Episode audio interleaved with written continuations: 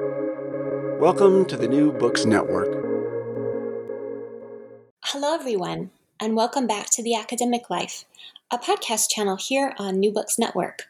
I'm your host, Dr. Christina Gessler, and today we are joined by marine biologist Carlee Jackson to talk about her work as a shark scientist and about her new book, Sharks What Do Great Whites, Hammerheads, and Whale Sharks Get Up to All Day? Welcome to the show, Carlee. Hi, Christina. Nice. Very excited to be here. Thank you for having me. I am so excited that you're here and um, for everything you're going to share with us today. Before we dive into the book, uh, will you please tell us about yourself? Yes, so uh, my name is Carlee Jackson Bohannon. I just added the Bohannon like about eight months ago, got married. Uh, so I am a marine biologist. I study sharks and sea turtles, so I kind of get the both the best of both worlds. and I am currently working as the director of communications for an organization called Minorities in Shark Sciences, or MISS for short. Uh, it's an organization that I actually co-founded, so I am one of the founders, and I uh, work with our communications, doing a lot of the marketing, social media, and communicating with donors and things like that. Um, I am really passionate about sharks. I joke and say that sea turtles kind of pay the bills. They've historically paid my bills, and that's how I got into sea turtles and everything. But um, sharks are something I've been super passionate about for as long as I can remember. Um, and I'm originally from Detroit, Michigan, actually, and uh, grew up accessing the ocean through books and things like that. So um, I moved to Florida for my undergrad, and I've been in Florida ever since because I hate being cold and I'm never going back to live in the cold. um, but yeah, so that's just a little bit about me. Thank you for that. Um, you shared about what got you into this, but how did you know this was a, a field to go into? How did you how did you know this was going to lead to a job for you? So I really, I'll be honest, I had no idea when I was younger that you could really do it as a job. I just remember seeing it on TV and I was like, I guess a marine biologist is on TV all the time, like doing stuff with sharks and being on boats. So um, I didn't really get a good look at what the job, you know, like what I could be um, until maybe like high school around that time where I was trying to figure out where I wanted to go to college and things like that. So, um, yeah, I didn't really have a specific job in mind growing up and there like all I knew was I wanted to work with sharks and I was like at some point it's going to happen. I don't know what I'll be doing, but I know it'll be with sharks. Did you find a mentor in a a college professor who pointed you towards a career studying sharks? So I kind of have a non traditional way of getting into this field because um, I wasn't guided very well coming into this field. So um, I, all I knew was, like I said, I knew I wanted to work with sharks. I went to college that had a good marine biology program, but I still didn't really have much guidance. Um, how I got into sharks was reading a book on sharks when I was six. That's really how, um, that's what uh, captivated me. I read this book and I was just like, sharks are the coolest things, and I want to be a shark scientist. So um, after that, that's really when I started being more serious about like reading lots of books on sharks and really getting into it. Um, but in regards to like mentors or anything, I really didn't get any of my own mentors until grad school around that time. So after I graduated from undergrad and really was like trying to figure out what the next step was and how um, I would really get to that next step. Um, I got a really good mentor the summer after I graduated from undergrad, and then um, in undergrad is when I started getting a lot more mentors that would help me um, kind of shape the pathway that I wanted to go into and really encouraged me and gave me a lot of um, good advice and uh, really pushed me in this career. Was that part of what led you to be so passionate about mentoring other young people coming up that this could be a field for them?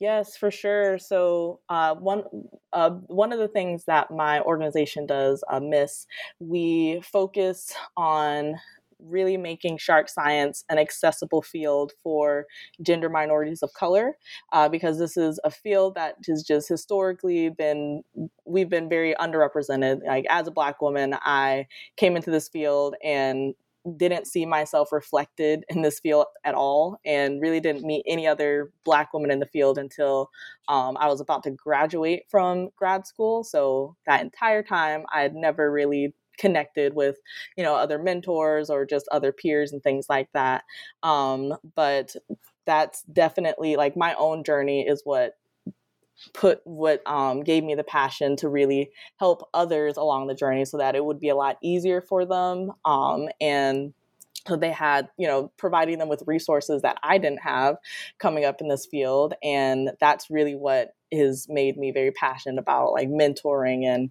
trying to make this field more accessible for other people that look like me. Minorities in shark sciences uh, has a book um, and i recently got it, um, and I've so I've had a chance to take a peek, and it touches on this. There's many chapters that talk a lot about sharks, but there's also sections about how to be an ally, about um, change that needs to happen in the field altogether. And in the opening, it says that it was a very white male field. It's not a meritocracy. And if you want to do something and there aren't people doing it who look like you, that's a sign that it's not a meritocracy. Yeah, so it's like our biggest thing is, you know, that whole book, the theme of it was inclusive research. So having, um, you know, collaborating on different things that with like minded people and with people that look like you, because it's like, like you said before, it's a very white male dominated field and it's still, it, like it was historically and it still is, is getting better now, but um, it's still dominated by that demographic and um, doing things like that book, which is bringing together all different types of gender minorities of color uh, and showing, you know, that representation that there are different people in this field. They're not. It's not only a white male um, demographic in this field. There's more than that. So um, that was the big thing with the book was, you know, uh, other minorities of color um, or gender minorities of color coming together and sharing their research and saying like we're out here doing this research too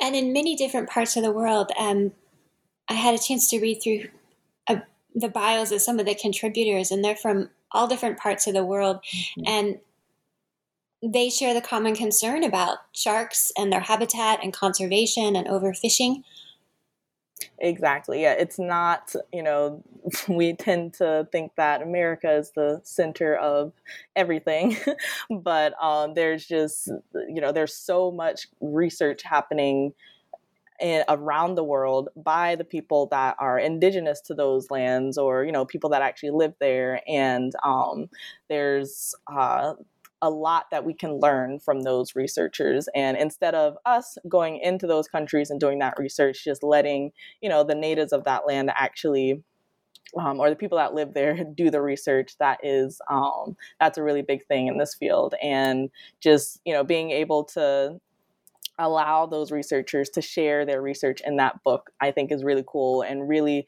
spreads that message that you know there's lots of good research and lots of different research happening all around the world and these people also care about sharks. It's not just us that cares about the sharks it's everyone um, that benefits from you know them being in their ecosystem. Well link information about that book to the show notes. Um, I want to turn now to your book, um, Sharks A Day in the Life, which was published by Neon Squid. Um, you referenced earlier that your first book on sharks, you were six years old and it changed the whole path of your life. Um, how did you get connected up with Neon Squid to create this project for them? So the it's is just a really funny story and um, just overall ironic how I came to writing a book on sharks, and that's how I got into shark science. But Neon Squid actually contacted me because I believe someone heard me on a podcast like this. someone either heard me on a podcast or saw me on a video somewhere, and they were like, "Oh, like she seems like."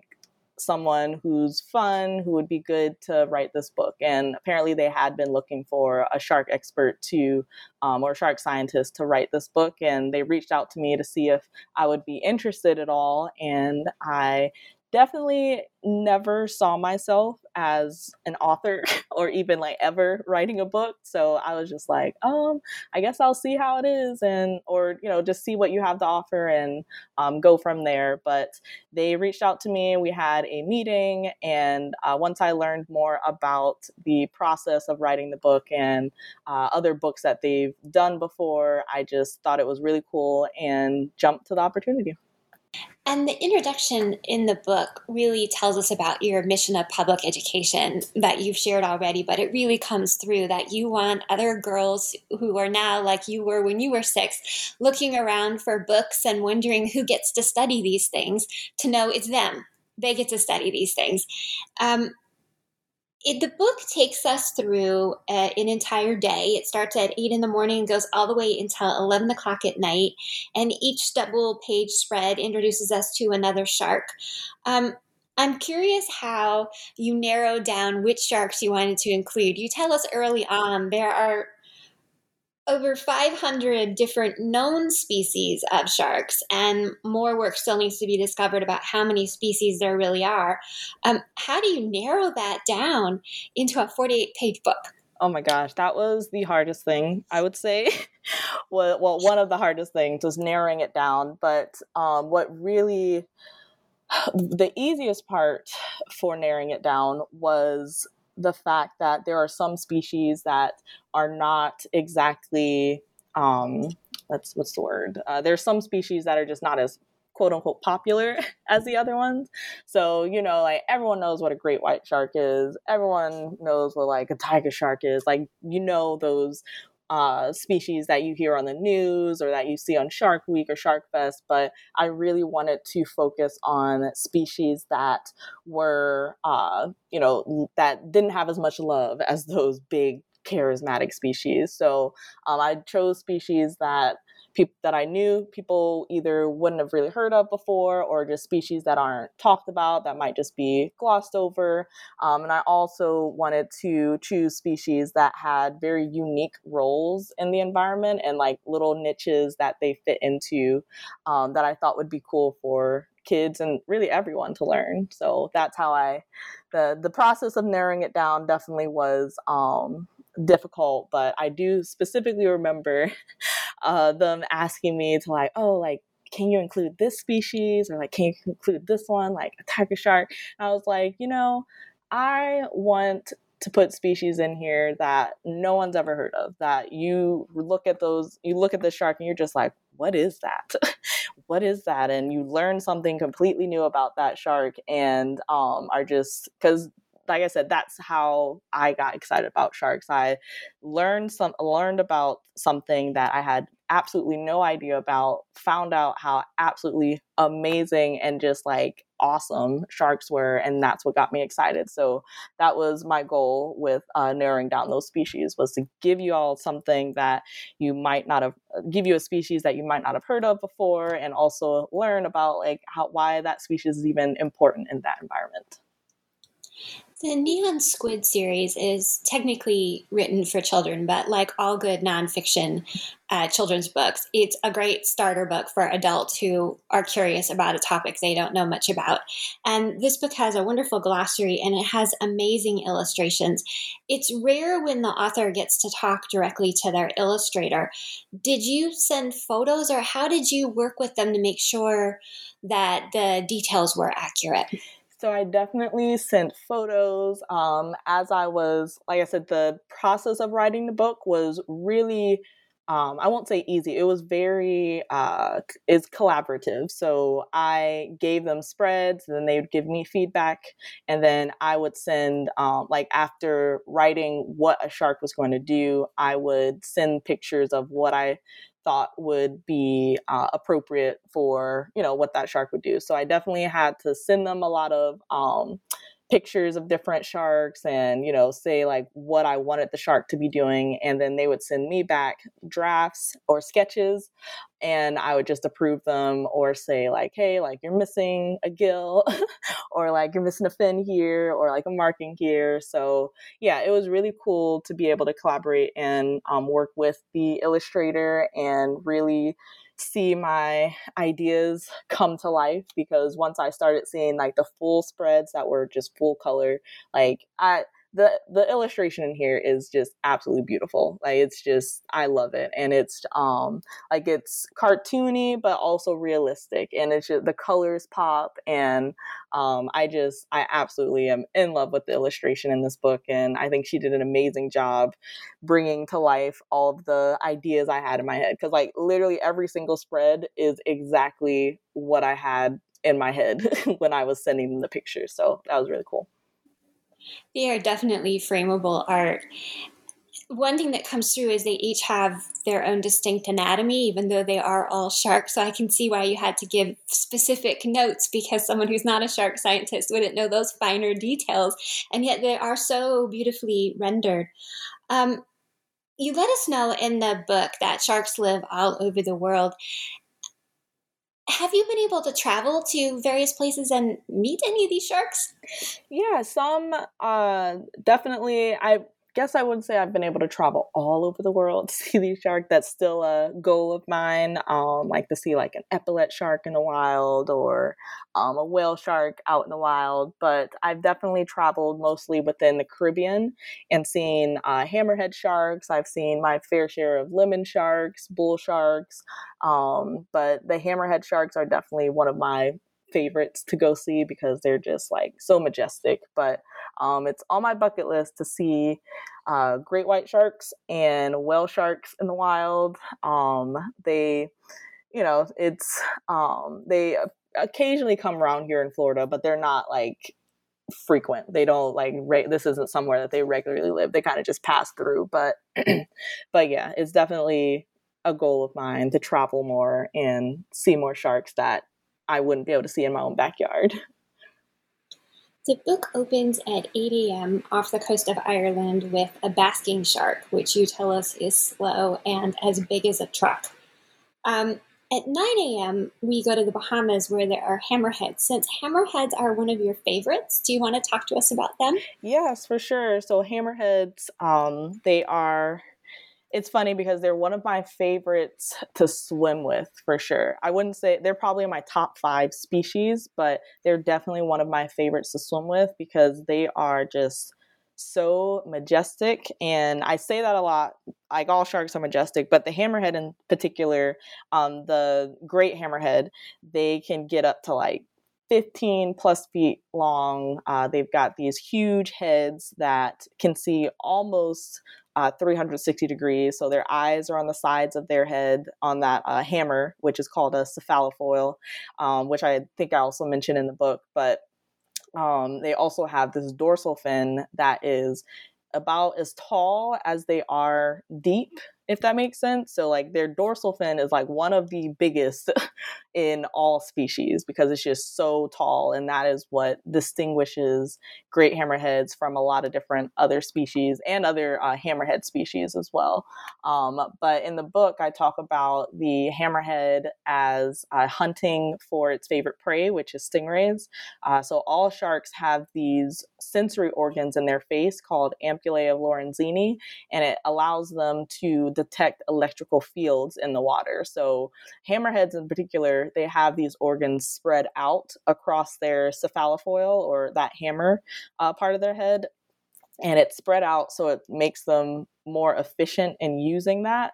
And uh, so it's literally, I I also say this in the book, but they're literally a living metal detector. so they're just, they use that head to scan around on the sand and they're looking for that prey that might be um, uh, buried under the sand, which is what the stingray was in the book. It's buried under the sand. And um, the hammerheads also uh, specialize in eating stingrays because they're they have these small mouths like at the bottom of their head and they use their head to pin the stingray down and then they just kind of like eat it like while it's pinned down because they have those uh you know their mouth is right up under their head. So even though they're using their head to pin the stingray down they're still able to um eat the stingray like that. So i just think they're the way they hunt and um all their uh quote unquote superpowers i just think it's really cool at 10 a.m., we meet the short fin mako shark, who you tell us is the fastest shark in the world. And at 11 a.m., we meet the lemon shark in the mangrove forest.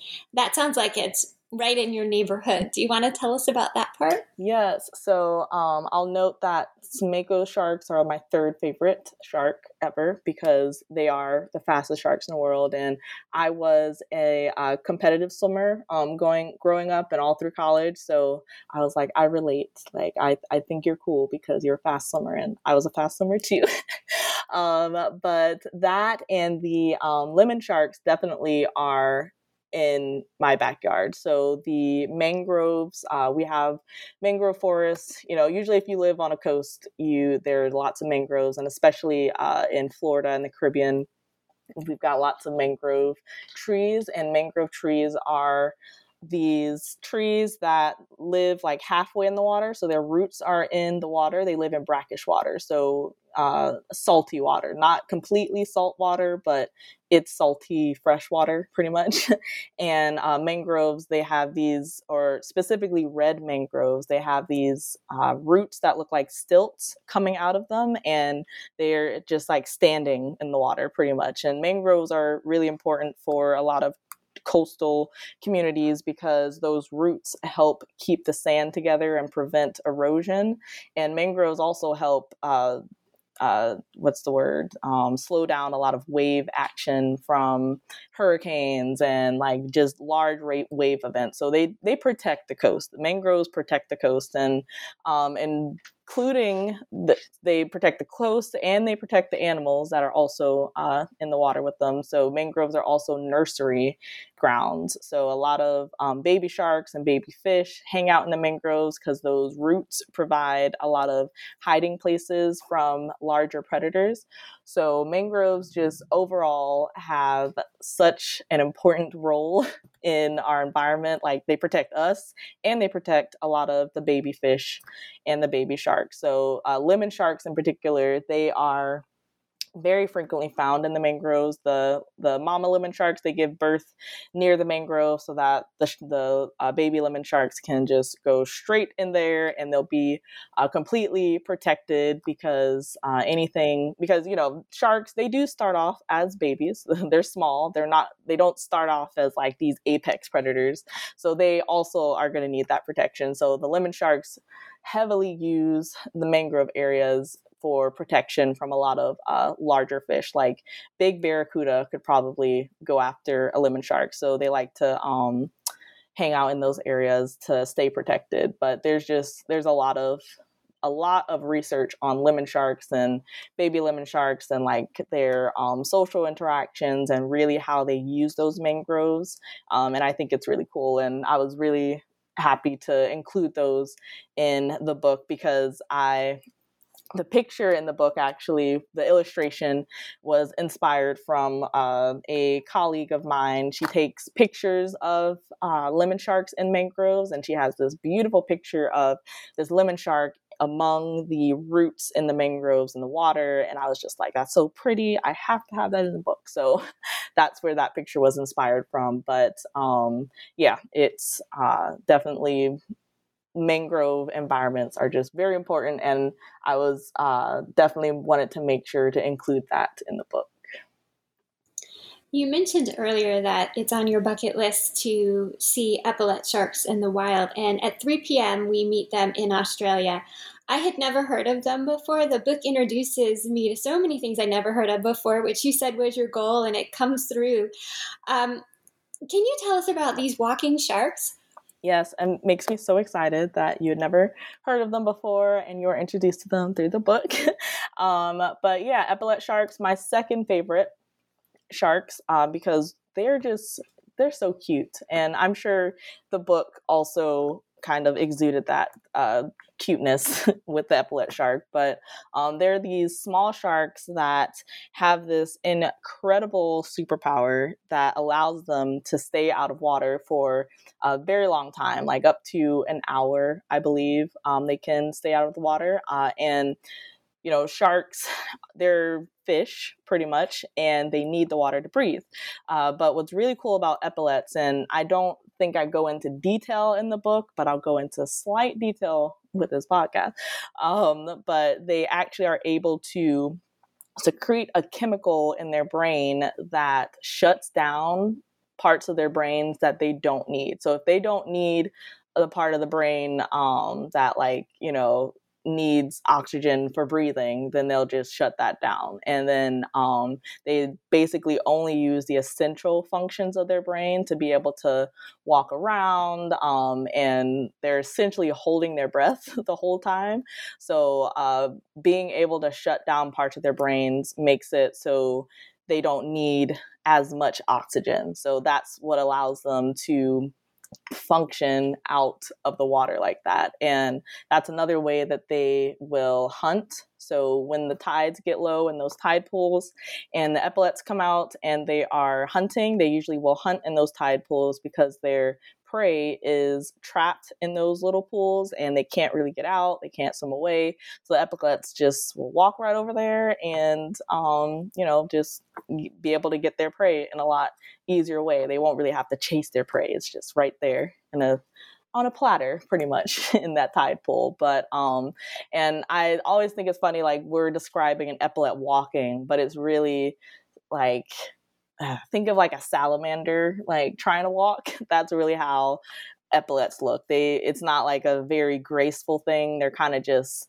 move like slither almost slithering looks sort of like a snake but the best way i can describe it is like a salamander but um that's really how they move is like a salamander and they have these pectoral fins that's the side fins on the sharks uh, and they're really flexible and their pecs are also uh, a little muscular so that's how they're able to use them to kind of push themselves off the rocks and just um, use that um use them to push themselves off the walk off the rocks there we go and like slither a little bit um across the tide pools so they're just they're really cool sharks they're super cute and they're a smaller species of shark too they're like they can maybe get up to like a little bit more than a foot, like two feet maybe. Um, but that's another thing that I think a lot of people don't realize is that most sharks are like five feet or less. most sharks are most shark species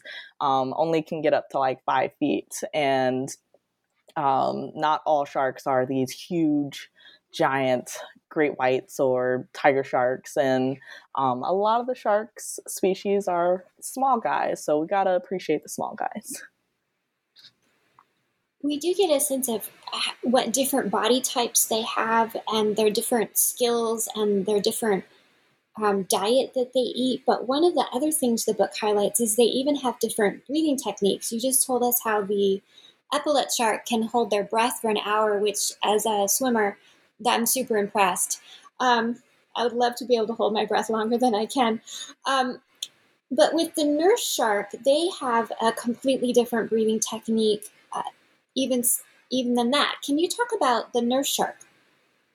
Yes. So the nurse shark is my number one favorite. I love how we kind of went from three to one in my uh, favorite sharks, but the nurse shark is my absolute favorite shark. I am a little bit biased because they were my uh, study animal in my thesis, so that's why I love them so much. But they're also just like really cute and they just like chill at the bottom. But um, nurse sharks they have this type of breathing called buccal pumping. And there's a few other shark species that also have this type of breathing, uh, but mostly in like the Atlantic, uh, like the uh, West Atlantic the nurse sharks are one of the few that actually will be able to buccal pump. And um, buccal pumping is when they use their cheek muscles to suck in water and pass it through their gills. Now, uh, most shark species are what we call ram ventilators, and that is when you have to keep swimming to get that water to pass through your gills. So, uh, you know, you might have heard that if a shark stops swimming, it'll die. Uh, that's true for some sharks, but not all. And um, since the nurse shark is not a ram ventilator, they buccal pump, they're able to just rest at the bottom. So they'll sit at the bottom under this coral and just use their cheek muscles to suck in the water and pass it through their gills. Uh, they also have a uh, secondary breathing that really they don't really use it for breathing it's more for clearing food while they're eating um, but it's a little hole on their head and it's called a spiracle so it's also connected to like breathing and everything and getting oxygen but it's mostly used for like clearing food. Um, but yeah, so nurse sharks, they uh, also use that buccal pumping to eat. So they have got like one of the fastest prey captures of any species, which means that they can, as soon when they see their prey, they'll just suck it up and it's gone. So they'll use their cheek muscles to just suck up the prey and just crush it with their teeth. And they do this usually with like lobsters or crab or like a conch. So like a conch shell, they can crush that with their teeth and they can just like suck up the conch from inside the shell, uh, which I think is pretty cool. And um, yeah, so it's they also I think I've read a paper saying that their suction force was like as strong as like seven vacuums or something, seven of those really strong vacuums. So uh, nurse sharks are, fun fact, also one of the worst sharks to ever get bit by because even though they look like they've got like a small mouth, it's because of that buccal pumping. They can suck on to whatever they're biting and they can just not let go if they don't want to. And um, I've tagged a couple of nurse sharks. So in my research, we do um, I do some field work with some collaborators, and we've tagged some nurse sharks. And um, there have been times where we have hooked a nurse shark, but it wasn't actually hooked in its jaw. You pull it all the way up, and the whole time it's just hanging onto the hook. Like it just has the hook in its mouth. Like it's not actually hooked in the side of its mouth, it's just holding onto it. so that is how strong their um suction force and like their bite force is. So well not exactly bite force, but just that's how strong their grip is. And if you get bit by a nurse shark, usually it's something that you did and you just like irritated it and it bit you. Uh, that's usually how nurse shark bites go. Uh, they're provoked and then they'll bite. And um, if that happens, usually like it is just it's very very hard to get the shark off because they have just sucked on and kind of just clamped on. So definitely one of the worst sharks to get bit by. Thankfully, I've never gotten bitten. I know someone who did get bit by a small nurse shark, but um, yeah, they are feisty little things, but I love them, and I made sure to put lots of nurse sharks in this book because they're my favorite. We do meet them twice. We meet them um, around two o'clock or around one o'clock uh, in Belize, and then we come back to them at 8 o'clock because they're nocturnal.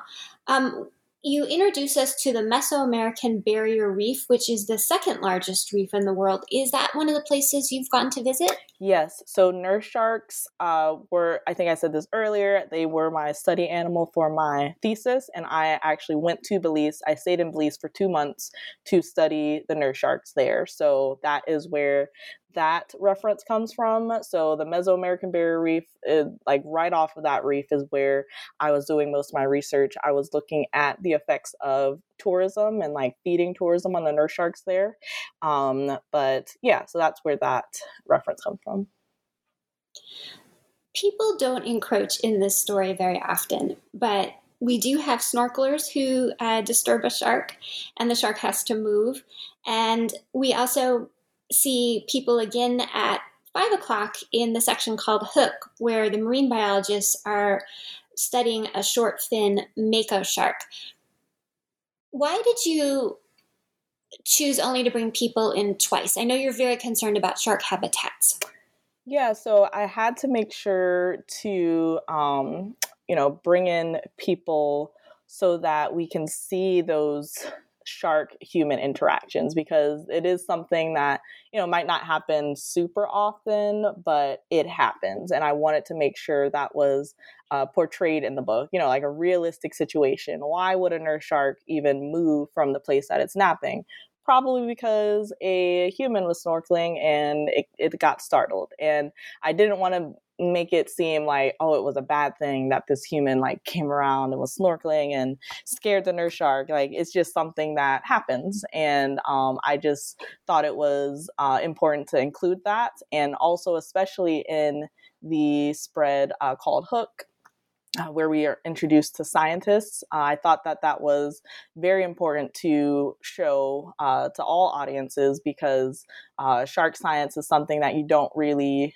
you might not know exactly all the inner workings of it like why are they doing this? Um, how do they even tag a shark? And like what are they using? What are the different equipment that they're using? So i wanted to make sure to include that in the book so that people have a little bit of an idea of how shark science might work and what a um, field workup would look like, and also showing that uh, the shark scientists are also concerned about you know the well-being or the the welfare of the animal and not just like oh like we've got this shark on the side of the boat and we're just gonna do all these things without even caring about the shark might be breathing or not. So, um, yeah, so I w- just wanted to make sure to include that in the book. And also, if you'd noticed, the a lot of the representation and the scientists um, are, you know, uh, people of color, and I wanted to make sure that was represented in the book so that other um, other kids would be able to, you know, see themselves represented in the book. You mentioned earlier that you had done tagging, and in the section called Hook, we, we see how they're doing that. For listeners, can you describe what that process is?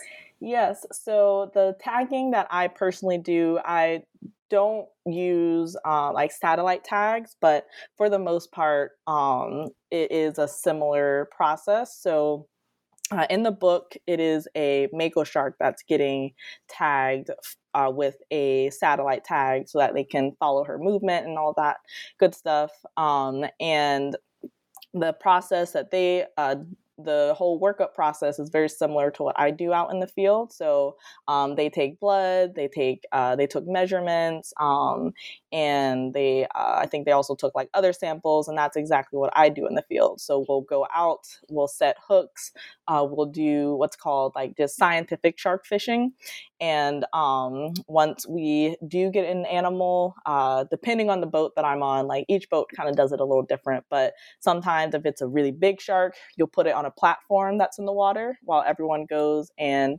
uh, restrains the shark. And then you make sure that the shark's able to breathe by putting a, a PVC pipe in the mouth and then uh, turning on the water flow. So it's a PVC pipe that is pretty much, it's almost like a, um, pacifier for the shark so it gives them something to bite on and there's water flow through it so it's allowing them to breathe um, so during that time we'll take measurements uh, we'll take um, what's called a fin clip sample, where you just cut off a tiny piece of uh, what's called a trailing end of their dorsal fin, which is equivalent to us cutting off a fingernail, so it just grows back. And um, we use that to look at genetic information. Uh, we also take blood from the shark. We use that to look at, you know, any different physiological um, things with the shark, like stress hormones, um, other hormones, and just uh, like bacteria, things like that. Um, we also take what's called a biopsy. So, just like if you went to the dermatologist and they did the biopsy you, uh, we would also take a biopsy from the shark and we use that sample to look at what's called stable isotope analysis, which is looking at like using a bunch of different chemistry to see where in the food chain the shark might fall. So um, it kind of helps us see what the shark has been eating, um, what type of prey it's been eating. You can see if uh, the prey might change during different seasons. Um, but yeah, every sample that we take has a purpose, is trying to answer some type of question about the shark. And um, yeah, it's very similar to what was portrayed in the book. Now, in the book, they use a satellite tag, I usually use what's called like dart tags, which are just little tags that are just pieces of plastic, pretty much, that you stick in the shark. Um, satellite tags are like thousands of dollars, so it's not something that's regularly used. Usually, you only have like two or three that you put on certain sharks that you're trying to. Um, you know, look at their movement. And satellite tags are mostly used for pelagic sharks. So sharks like the mako shark, which are open water species. So species that just live out in the open ocean, don't really come anywhere near land, and um, just live their entire lives out in the open ocean. And satellite tags are the easiest or the best way to really uh, study those animals and where they move, how they migrate, and things like that. But um, definitely was very happy to include that piece in the book and to show everyone that you know, this is what shark science is, and um, it's really cool. And you know, this we're still trying to learn a lot about sharks, and there's still a lot that we don't know. The book has, in addition to taking us through a a long day that starts at 8 a.m. and ends at 11 p.m. It also has several double page spreads that take us through uh, distinct things about sharks. One is um, the spread that takes us through their anatomy and it shows us the different kinds of fins that you've been describing throughout our time together today. Um, there's also a spread that compares different shark teeth. And then there's another one that uh, compares different types of shark skin that different uh, species of shark have that are very different from each other when we get to 11 p.m., we meet an extremely unusual shark. And I know we're running out of time, but I have to ask you about the cookie cutter shark and its bioluminescence. Yes, uh, definitely wanted to include that one because they are one kind of creepy looking. I won't lie, they're very creepy looking, but also it's probably a shark that you've never heard of before and that you know is just something where you're just like, what is that? Um, it's also a small shark, like very, very small, like maybe like a foot at the most is how big that they get.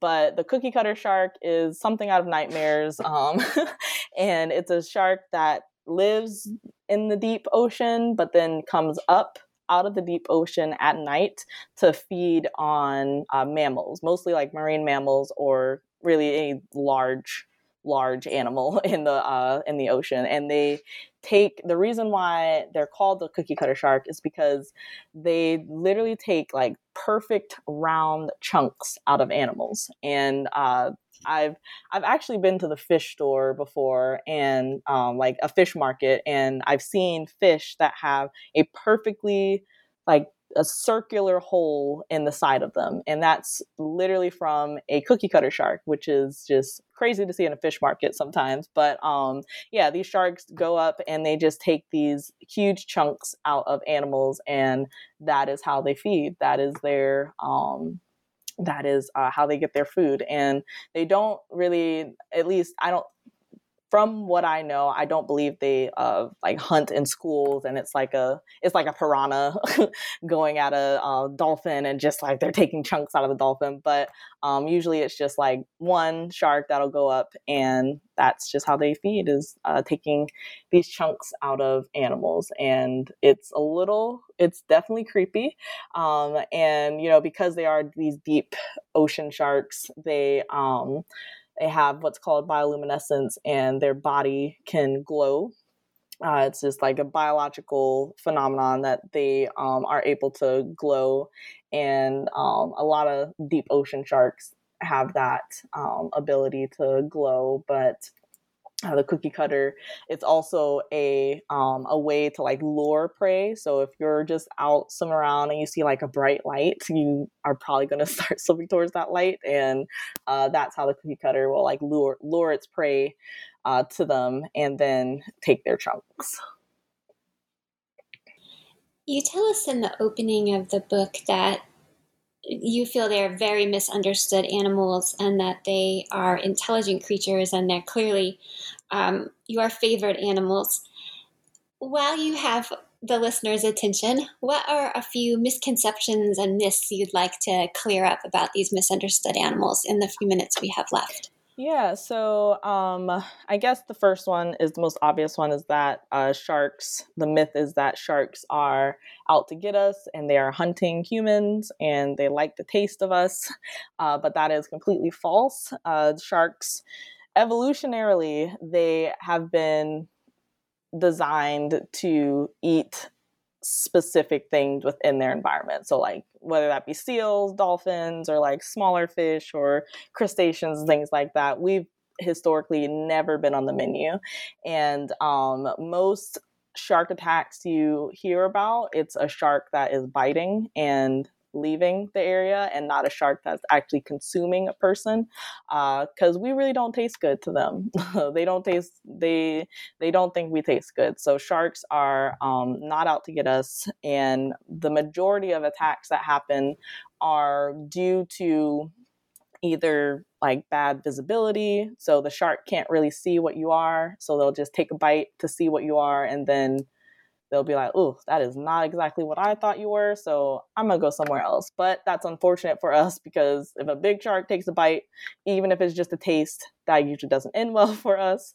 Um, but yeah, shark attacks mostly happen because of uh, mistaken identity. That is the um, main thing that um, that's like the yeah mistaken identity is the the fact the uh, similar factor in all most shark attacks. And um, another myth that I believe needs to be told is that the megalodon is 100% extinct. It is well, the myth is that it is still alive, like hiding somewhere in the deep trenches, but that is a myth. It is actually extinct because if it were extant, it would probably be decimating a lot of our whale populations.